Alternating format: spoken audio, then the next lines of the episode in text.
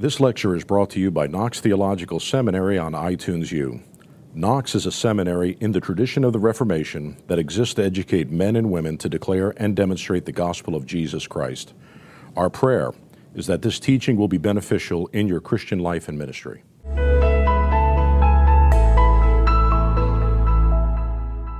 We were talking about, about evil and, and its nature, Satan, and so on.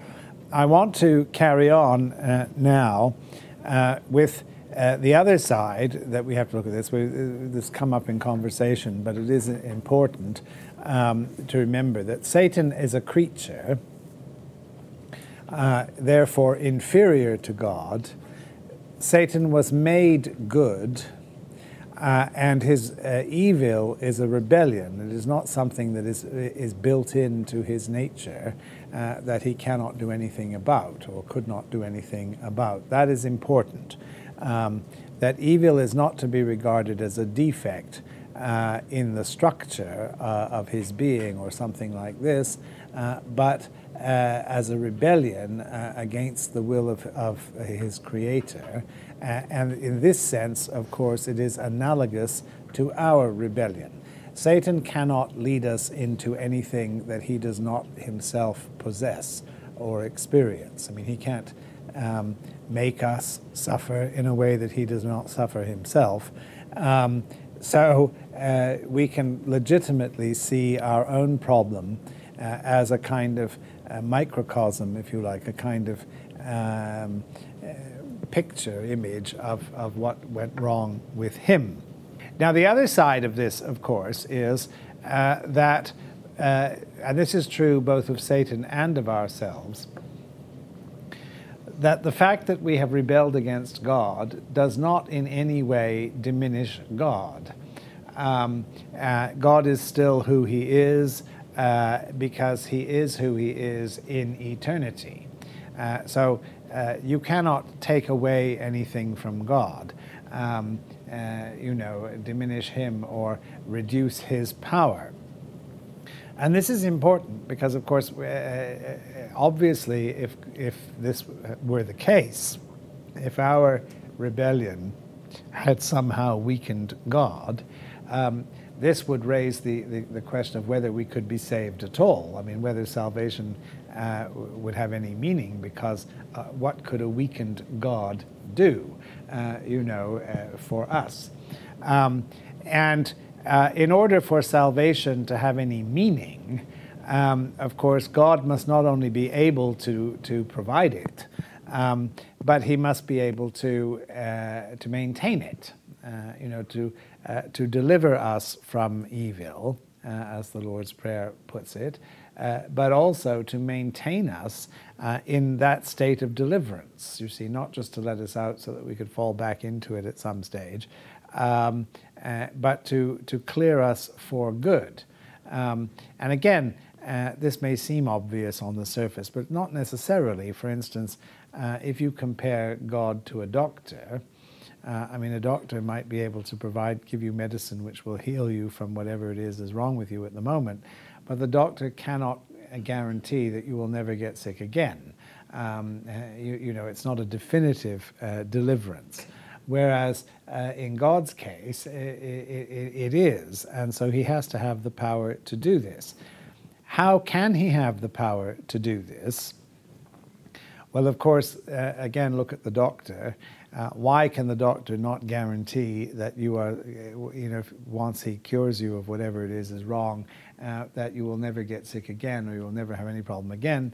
Well, the doctor cannot guarantee this because he has no control over the forces that might, uh, you know, bring disease or, or, or something back into your life. I mean, he can't, uh, you know, he, he doesn't control those things. Whereas the deliverance that we have in Christ, uh, being eternal, uh, of course, God must have this power. You see, uh, He must be able to prevent um, uh, any any any uh, backs well backsliding, but any kind of um, repeat, uh, you know, of, of what we have been through before. Now, how can he have this power? Well, of course, he can only have this power if he is sovereign, if he is in control of everything that goes on, because uh, otherwise, um, uh, you know, if there's something that God does not control or, uh, or cannot foresee, uh, then um, it's always possible uh, that it might come back to hit us, uh, you know, and God won't be able to do anything about it. Now, uh, this idea, of course, uh, although it sounds um, attractive, uh, has got to be wrong. Uh, because if it were true, there would really be no salvation.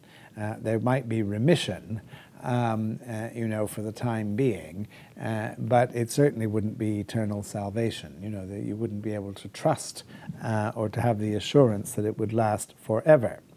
This, of course, means in turn that there are certain things we have to say about God um, uh, and His power and ability uh, before we actually talk about salvation. You see, that our, uh, because salvation is an expression um, of God's ability, of God's power, of God's plan and God's will, and so on. The first thing, of course, is that God does, is not bound by His creation. I said this right at the beginning. This is another aspect of the fact that God has created the world outside of himself. If the creation were an extension of God's own being, then he would be bound to it because he's bound to his own being. And so whatever happened in creation, I mean, would happen and God could not do anything about it. But because God is not tied to his creation in this way. He is, he is in control of his creation and can do with it as he wishes. Um, uh, he, he is not uh, uh, constrained or limited uh, in that respect. Um, this is what we call, of course, his sovereignty. His sovereignty, which is manifested in practice in what we call his providence. Um, God is sovereign not simply because he created the world, but also because he maintains it in being. Um, uh, that God has not abandoned his creation, uh, but he, he supervises it. He, you know, he, he, he is in control of, uh, of what goes on. Uh, and this, uh, of course, means that although creation in itself is not like God, I mean, it doesn't share the, his being, his essence. Um, it is subject to God, and therefore, uh, uh, what happens to it reflects the character of God. Now, we have to be very careful about this, um, because if I say creation reflects the character of God, uh, just like that, uh, you're liable to think that this is the, the, the, being of creation, the matter, the material substance, and so on, somehow reflects the character of God. I'm not saying that. Um, what I'm saying is uh, that uh, the way in which things work out in the world um, uh, reflects God's plan and purpose for it.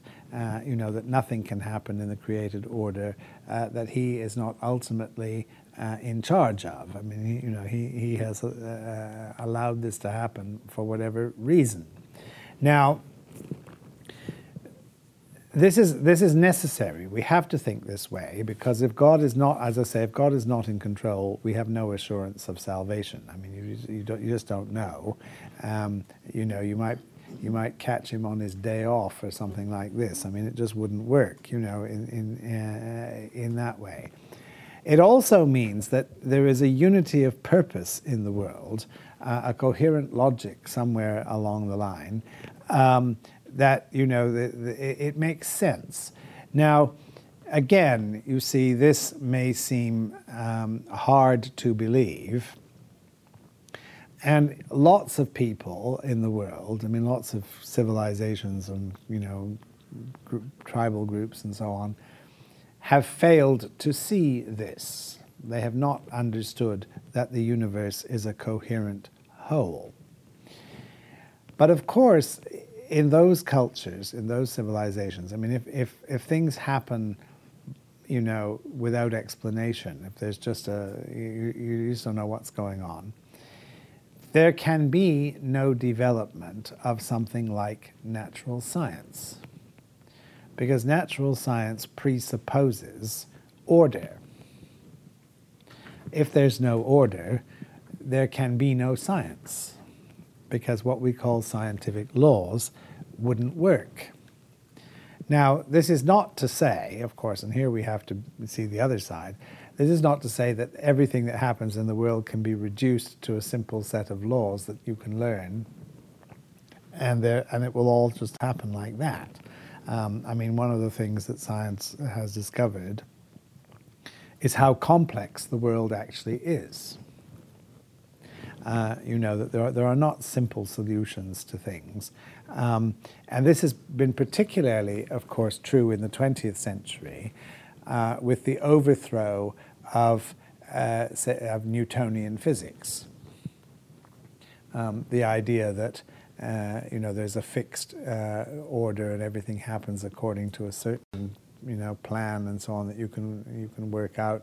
Um, the uh, uh, the idea of randomness, the idea of unpredictability, and so on. You see, that, that, the uncertainty principle, as it's called, um, which comes in, and this has been a discovery, if you like, of more recent times. Now, you have to again be careful with this because what we call the uncertainty principle, which says you know that, that things happen in, in ways that cannot be explained and, uh, or predetermined. Uh, you can't manipulate this um, in, in advance, uh, the way the atoms work and so on. You know, there's a certain um, whatever happens is not something that you can you can. Um, it's not mechanical in the sense that you can reproduce it yourself, uh, so that would happen like that does not mean um, that it's truly random. Um, I have a, a, godson who's a who's a, a, a physicist, uh, not a, a, pure mathematician and all that kind of thing, and and he assures me. I I ask him this all the time, and he says, uh, "No," he said that we don't understand everything, but we work on the principle that nothing is accidental. You know, there's no such thing as an accident. All there is is lack of understanding on, on our part. You see, what appears to be an accident. And I said, Well, do you think we'll ever get to the point of, of understanding it? And said, No, probably not, because um, every time we solve one problem, a whole lot more uh, emerge. You know, this is what has happened. I mean, Newtonian physics has collapsed not because um, uh, you know, uh, Newton was proved to be wrong, particularly, but because people have gone more deeply into the into questions, they've penetrated to a deeper level and seen that it's more complex than he imagined. Um, you know, it's uh, it's it's that sort of thing. And he said that, you know, when we solve the problems that we we find now, he said it's quite likely that you know the, another level will open up and we'll suddenly see that there's there's something underneath that we didn't previously imagine. You see, so the so that this could go on and on, you know, more or less forever, and probably human the human mind will never get to the point of um, of solving it altogether. Uh, but of course, Christian faith and Christian belief is not affected by this. Uh, you see, any the next scientific discovery cannot change Christian belief because Christian belief is based on something else. It's not based on a particular view of science or, or physics or, or whatever. Um, it, it is based on a knowledge of God who made the universe and the, the faith that, however complex it is and however hard it is for us to understand, um, nevertheless makes sense in the mind of God. And it doesn't bother us that we don't understand it. Well, it might bother us in some ways, but it, it shouldn't bother us because it says in the Bible, in Isaiah, you know, my, as God says, as my thoughts are higher than your thoughts, and my ways your ways, uh, higher than your ways. Um, that this is this is this is only to be expected. That we who have finite brains uh, and tiny minds cannot possibly expect to understand everything that God does and says. And God says this to Job. You see in Job chapter 38, uh, when uh, Job's trials come to an end and so on, um, God intervenes and basically says, um, you're looking for answers to something that is, uh, uh, that is too deep for you to understand. You know, where were you when I laid the foundations of the earth? Where were you when I created the, world? you know, there's a whole dimension of reality here that you just can't grasp. And and this is why, of course, we walk by faith and not by sight, because we believe eh, we have a relationship with a God who is uh, a lot deeper, shall we say, if I can use that word, uh, than we imagine. Now, to people who say, well, is that really faith? Is that, you know, what, what can we make of this? I think the answer has to be that our relationship to God personal is a personal relationship, which is similar to our relationship with with everybody. Um, that all personal relationships, whatever they are, human relationships as well as divine, um, contain this element of uh, of faith, and uh, because we cannot know all there is to know um, about another person, uh, we don't know all there is to know about ourselves. I mean, there's lots about ourselves that we don't understand, uh, and uh, so, how can we possibly expect to understand another person totally? Um, you know, you just have to go walk by faith and assume that you know that's the you know, that that's the um, the way it is, and uh, and trust uh, in any in any relationship. Uh, you know that, that uh, it will develop along certain lines, and of course this is true of God. The difference between God and us is that where we have partial knowledge of ourself, God has full knowledge of himself, and we can therefore trust him for that. That although we cannot see the answer, we cannot see the, the, the reasons why certain things happen, he does know. You know, uh, in his mind, um, it's all working out, uh, you know, for the, for the good, for our good. Uh, and he has told us this, you know, that all things work together for good uh, to those who love God and who are called according to his purpose. This is the faith that we are called to have. This does not mean, of course, that it is easy uh, or that we have easy solutions to things, because, of course, we're forever having to, to deal um, with, with bad things, with things that happen that we wish hadn't happened. Uh, and that we can't explain, we can't understand. Uh, and various solutions have been proposed to this when it comes to the point of God, view of God. Um, you say, well, if something bad happens, does it happen because God wanted it to happen? I mean, did God actually plan this to happen? Or did it happen because, although God didn't want it, he could see it coming? You know, he knew it would because he could see how those involved were heading in that direction. You see, so he, he, he could see it all about to happen. Or um, is it part of the freedom which he gives to his creatures, to you and me, uh, to sort of make our own lives? And if we go wrong, well, you know, then he, he may have to intervene, but but it's not something that he was primarily in control of.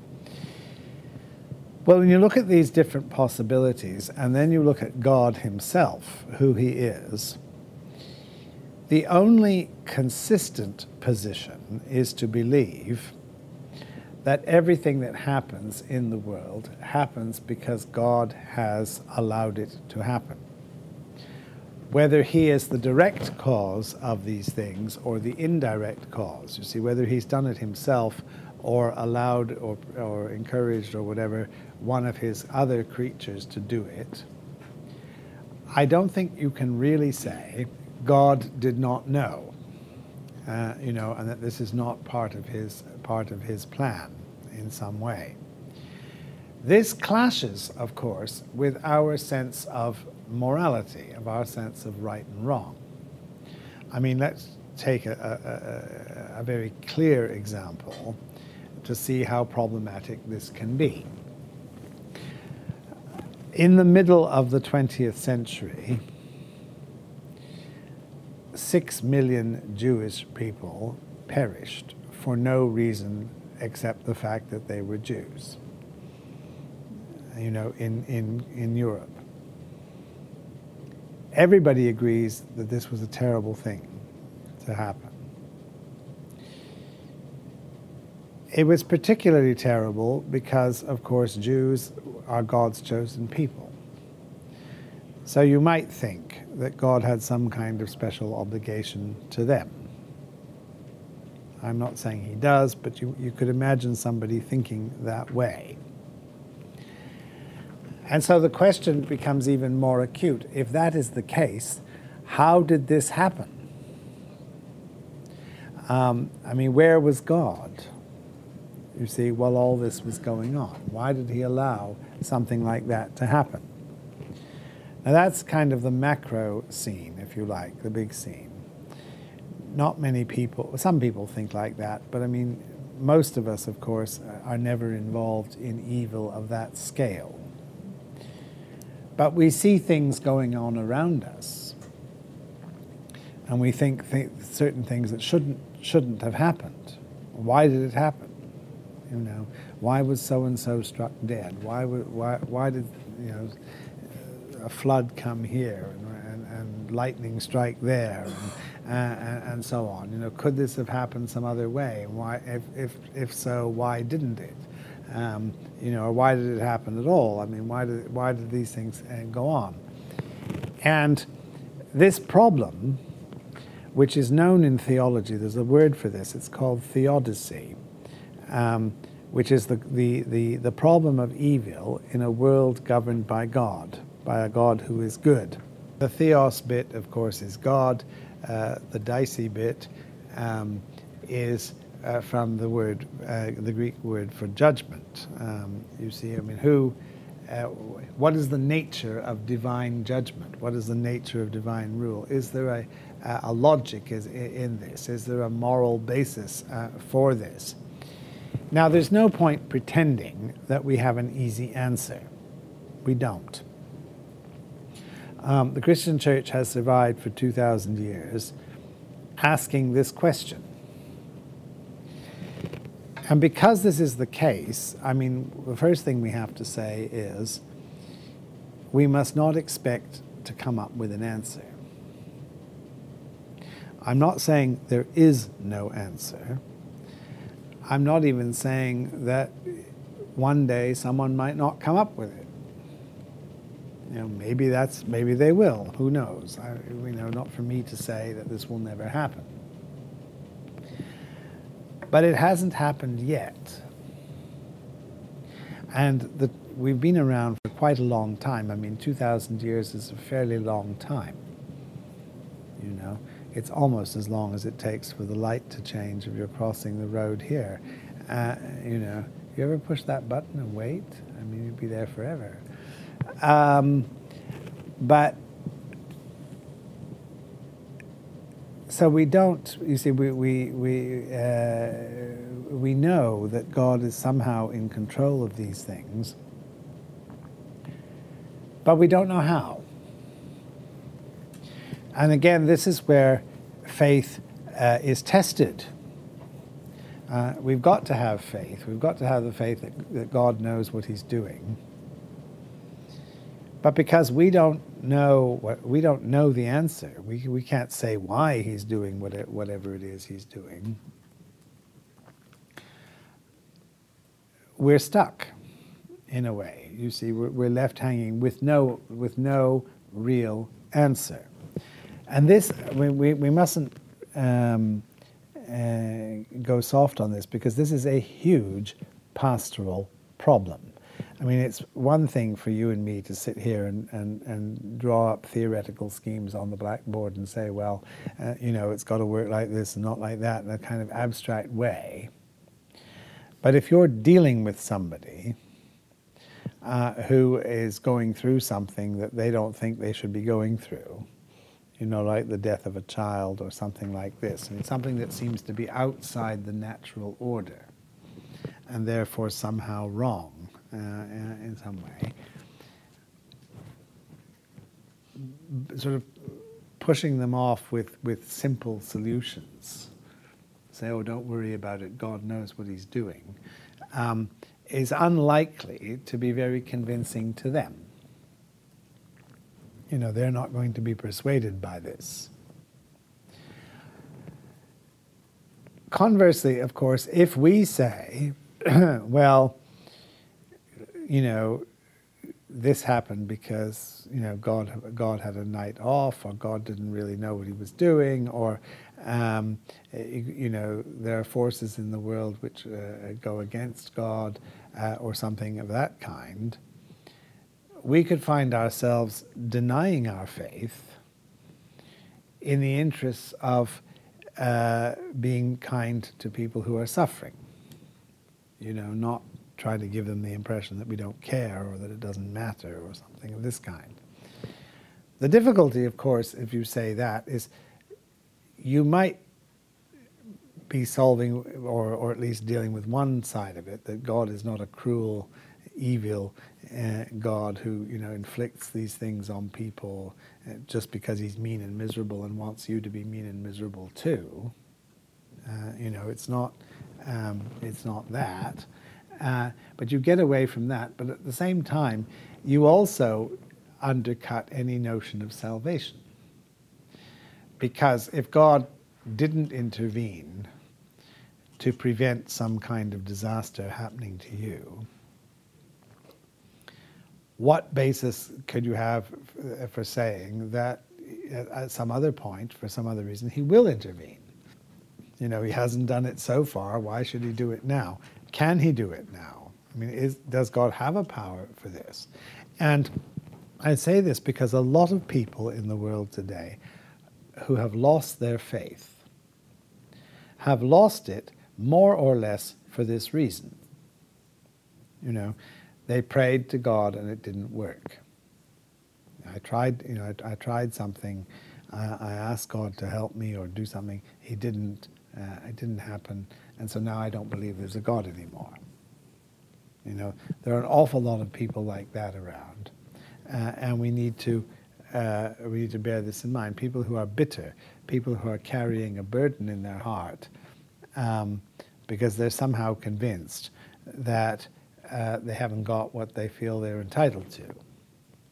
All right, uh, from God. So we need to be very aware of this and very aware of how deep a problem it is. These courses provide a glimpse into our academic programs. Knox students can take one week or semester length courses in person at our South Florida campus or choose to complete a degree entirely online. By bringing together academic excellence, a vibrant community of learning, and flexible scheduling, Knox offers today's students timeless truth through modern convenience. For more information about earning credit toward a master's degree, please visit our website at knoxseminary.edu.